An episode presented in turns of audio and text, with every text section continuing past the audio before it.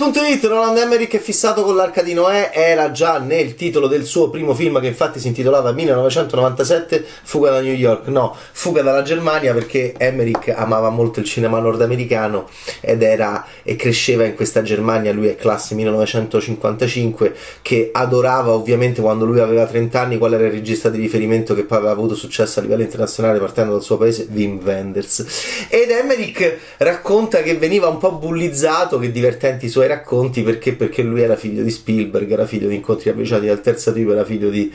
di, di, del catastrofismo hollywoodiano che arriva ovviamente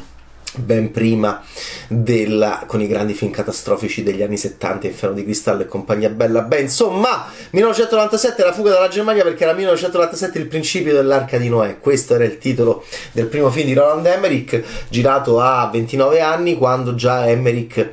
eh, si sentiva non seguace di Wim Wenders nel momento in cui Wenders a metà degli anni 80 era diventato il regista tedesco di maggior successo del mondo grazie al successo pazzesco e giusto del cielo sopra Berlino. Ok, eh, è fissato con l'arca di Noè ma anche di Emmerich perché? perché è tornato al concetto dell'arca il buon tedesco hollywoodiano nel 2009 ai tempi di 2012 in cui che è un film che io adoro in cui aveva anche cominciato a disporre il concetto davanti ai nostri occhi di chi sceglie l'arca, eh, l'elite che si cerca sempre nel cinema demagogico di oggi, populista di oggi, di cancellare. Invece io adoro i registi boomer che ancora che vengono da un concetto di cinema in cui bisogna invece far vedere le classi sociali e non cercare di nasconderle come hanno fatto molti eh, a favore eh, appunto delle nuove generazioni che adorano non vedere le classi sociali. Emmerich invece mostra le classi sociali, a volte sono dei mostri le classi sociali, l'elite si litigava la, le, l'arca, il concetto di arca, chi entra nell'arca, chi va nell'arca, noi tutti siamo cresciuti ovviamente con il mito dell'arca di Noè e l'arca è anche un concetto di zattera ovviamente e di eh, scialuppa di salvataggio. Però chi è che sceglie chi va dentro l'arca? La storia di Noè la conosciamo, però poi quando non c'è Dio e quando non c'è Noè ci siamo noi e noi siamo anche appunto l'elite. L'elite può essere estremamente spregevole e dura nella scelta dell'arca. 2012, tra le tante cose, un film che io adoro di Emmerich del 2009 raccontava anche questo, c'era un cospirazionista barbuto interpretato da Woody Harrelson, qui c'è un cospirazionista panciuto interpretato da John Bradley, qui che cos'è? Moonfall, il nuovo Emmerich del 2022 che ha ancora a che fare con l'arca, è il predatore dell'arca perduta, Emmerich, perché non la molla mai, ehm, bisogna chiedere perché è fissato con l'arca, è un concetto molto interessante quello dell'arca che ehm, negli anni poi ha avuto più o meno successo, adesso ci troviamo in un momento in cui di nuovo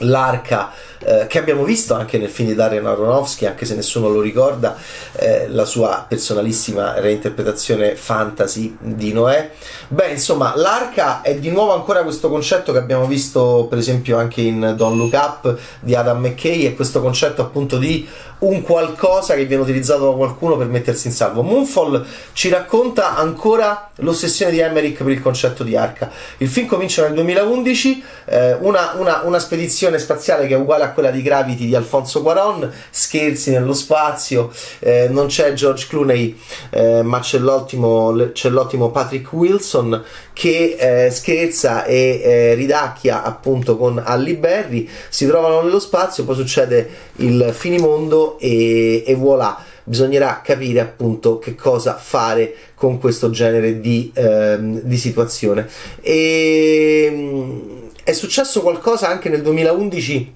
in questa spedizione nello spazio ehm, perché qual è il problema? Sembra che ci sia un'entità, sembra che ci sia uno sciame, sembra che ci sia un problema, sembra che ci sia qualcosa o qualcuno nello spazio. Eh, ed ecco che Emmerich continua a immaginare eh, la presenza di antagonisti e a quel punto, dopo il 2011, Patrick Wilson è l'astronauta eh, Maverick che, a cui non crede più nessuno perché lui viene scaricato dopo questa missione problematica, non, non, in relazione però a qualcosa che accade razionalmente, ma a qualcosa che potrebbe essere irrazionale. Ali Berry che l'ha che l'ha, che l'ha, sostanzialmente mollato, ha fatto carriera, personaggio interessante, ha fatto carriera appunto e lui ce l'ha con lei perché non l'ha appoggiato, erano amici, erano quelli che scherzavano come George Clooney e Sandra Bullock all'inizio di Gravity.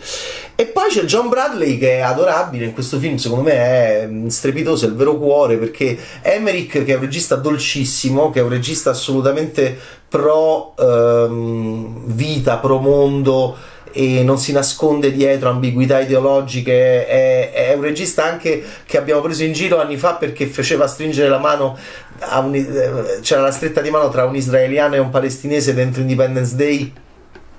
che ci faceva morire dalle risate quando eravamo però giovani e stronzi e che adesso sentiamo come, come, come, il gesto di un cineasta, di un grande cineasta umanista hollywoodiano, anche se è tedesco, e, e ci manca eh, questo approccio al cinema di uno che ci crede. E, ed è ancora così, è ancora camp, è ancora un po' grossolano, è ancora un regista che racconta la fantascienza come se fosse un qualcosa che deve essere parossistico e divertente laddove altri appunto hanno imposto un altro atteggiamento negli anni di seriosità e serietà molto meno propulsivo, secondo me molto meno eh, produttivo di quello di Roland Emmerich. Però a questo punto Moonfall diventa anche la storia di, come al solito, emmerichiana di persone divise che si devono raggruppare e, e devono cercare di, di, di, sopravvivere alla catastrofe. Qual è la catastrofe? Don't look up perché, perché non c'è la stora, la, l'asteroide che, ci arriva, che arriva addosso, ma è eh, la Luna. La Luna è uscita fuori dalla sua orbita e sta venendo mh, mm, minacciosamente verso il pianeta Terra. Perché? Eh, tsunami, eh, cambia la gravità, eh, la situazione è gravissima. Eh, siamo pronti a morire di nuovo dopo Don't Look Up ci troviamo di fronte in un momento ancora in, dopo la pandemia e di fronte a una guerra eh, come quella mh, mm, che abbiamo, che stia, a cui stiamo assistendo eh, tra i russi e gli ucraini, ci troviamo ancora di fronte a un film che ha a che fare con la fine del mondo, che è un tema presentissimo dentro il cinema della contemporaneità, appunto dalla Marvel fino a Moonfall. Ebbene, in questo caso noi abbiamo ancora questi piccoli, noi siamo nei film di Emmerich siamo minuscoli e poi ci sono le onde gigantesche, i grattacieli che crollano, Emmerich cosa dist- ha distrutto tutto, lo sapete, fu epocale la distruzione della Casa Bianca nel 1996 in Independence Day, qua eh, poi ha fatto San Pietro, ha fatto qualsiasi cosa, pure è, venuto, è pure dalle nostre parti, e, proprio in 2012 e adesso se la può prendere forse con un grande grattacielo di New York. E, e, comunque è il mondo il, il, problema. E allora questi personaggi, io ho un figlio, ma mio figlio non mi parla più, e questo ovviamente ci fa pensare a un altro film di Emmerich che io, che io adoro, che era interpretato da Jake Gyllenhaal e, ed era assolutamente ed era The Day After Tomorrow dove c'era anche Dennis Quaid ed erano stupendi loro due. Forse uno dei film di America che amo di più del 2004 quindi ancora una volta la luna sta arrivando gran casino. L'astronauta Maverick quella che la, la governativa che però deve capire eh, che cosa fare? E il cospirazionista panciuto interpretato da John Bradley che a differenza di, di quello divertentissimo di Woody Harrelson è più dolce, è meno rock and roll, è più, è più loser, è più nerd perdente ma dolcissimo e lui è convinto che la Luna sia una mega struttura, lui è convinto che dentro la Luna ci sia qualcosa, lui è convinto che la Luna non sia la Luna che, che, che, che tanti di noi immaginano e, e, anche usano dentro i racconti dopo, dopo, che siamo arrivati sulla Luna appunto alla fine degli anni 60. E beh, eh, sì, sì, ci sarà sicuramente la chiacchiera con un personaggio interpretato da un grande attore, da un grandissimo attore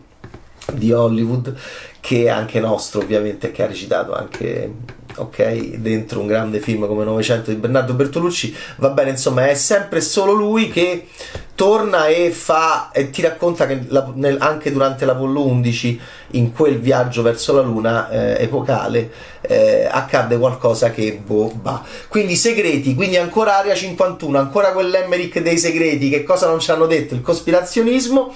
personaggi piccoli in mezzo a grandi a grandi catastrofi naturali, ma personaggi piccoli però eh, dotati di grande umanità e pronti al, al, al, al, lancio, appunto al lancio. E quindi ci sarà, come in Non Look Up, missioni disperate per. C'è anche Matrix, ovviamente c'è anche molto un concetto visivo di Matrix, c'è tanto 2001 di nello spazio, soprattutto alla fine. E, e che dire, io mm, c'è Carl Sagan che ovviamente unisce perché è un punto di riferimento per tutti questi eh, fisici, astrofisici, astronauti, cospirazionisti e, e ovviamente è diciamo la base che poi fu anche Contact di Robert Zemeckis, che qua anche viene citato, è la base e sta, infatti Carl Sagan è un mito anche per i protagonisti di Don't Look Up, come sapete bene, il film satirico che io eh, ho amato eh, più che abbastanza, eh, presentato appunto su Netflix. E, ebbene, Moonfall di Roland Emmerich è ancora questo e, ed è un film secondo me adorabile che piacerà a chi ha ancora mm, a chi è vecchio probabilmente anche come me o più vecchio di me. Perché? Perché c'è quella c'è quella dolcezza degli ultimi film di Emmerich legati al, mm, alla, alla, alla speranza e alla voglia anche di esibire grandi parossismi cinematografici che è una cosa che i giovani cinefili eh, alcuni odiano e invece per me è ancora molto importante perché è, è un qualcosa di anche appariscente, avventuroso e, ed estremo a livello cinematografico eh, in un momento in cui il cinema è in una enorme difficoltà. E quindi eh, è un film che è andato male e come è andato male Mary Me dove c'era un grandissimo John Bradley. Mi piace John Bradley perché sta portando quello che noi abbiamo amato di lui di, di Trono di Spade dentro questi suoi nuovi ruoli cinematografici. Lo adoro come adoro tutto Mary Me lo adoro come manager di Jennifer Lopez in Mary Me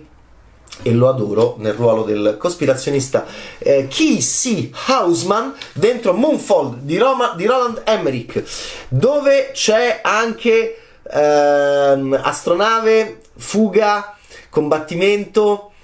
ehm, sorprese, eh, rivelazioni, arche di Noè o forse di altri. Eh, Moonfall, Moonfall di, di, Roland Emmerich è eh, un film che, dove c'è un gatto che si chiama Faz Aldrin e indovinate un po' chi è il proprietario che avere, potrà avere anche lui un ruolo eh, importante dentro questa scombiccherata ma simpaticissima avventura eh, lunatica e lunare come spesso è il cinema pazzo e è sempre più retro è sempre più fuori luogo e fuori tempo per questo che lo amo sempre di più di Roland Emmerich. Ciao Taste